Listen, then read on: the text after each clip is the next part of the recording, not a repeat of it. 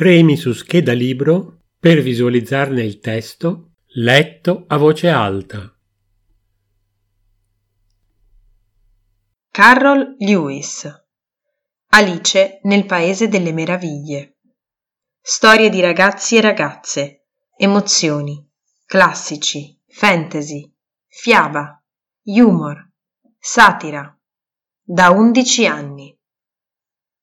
Uno dei pregi maggiori di quest'opera è la capacità di presentarsi sotto molteplici forme, la possibilità cioè di essere letta con diverse chiavi di interpretazione. Può essere uno stupendo libro per ragazzi, una arguta satira sociale, un testo di puro divertimento e svago, una parabola di vita, un gioco assurdo, un sogno reale.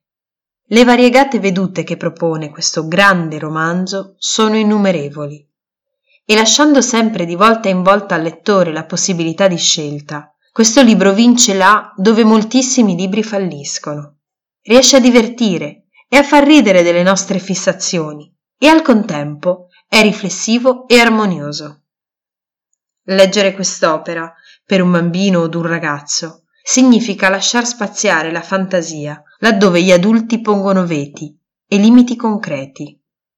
Leggere quest'opera per un adulto è molto più che ritornare bambini. È comprendere la parte assurda e illogica della nostra maturità.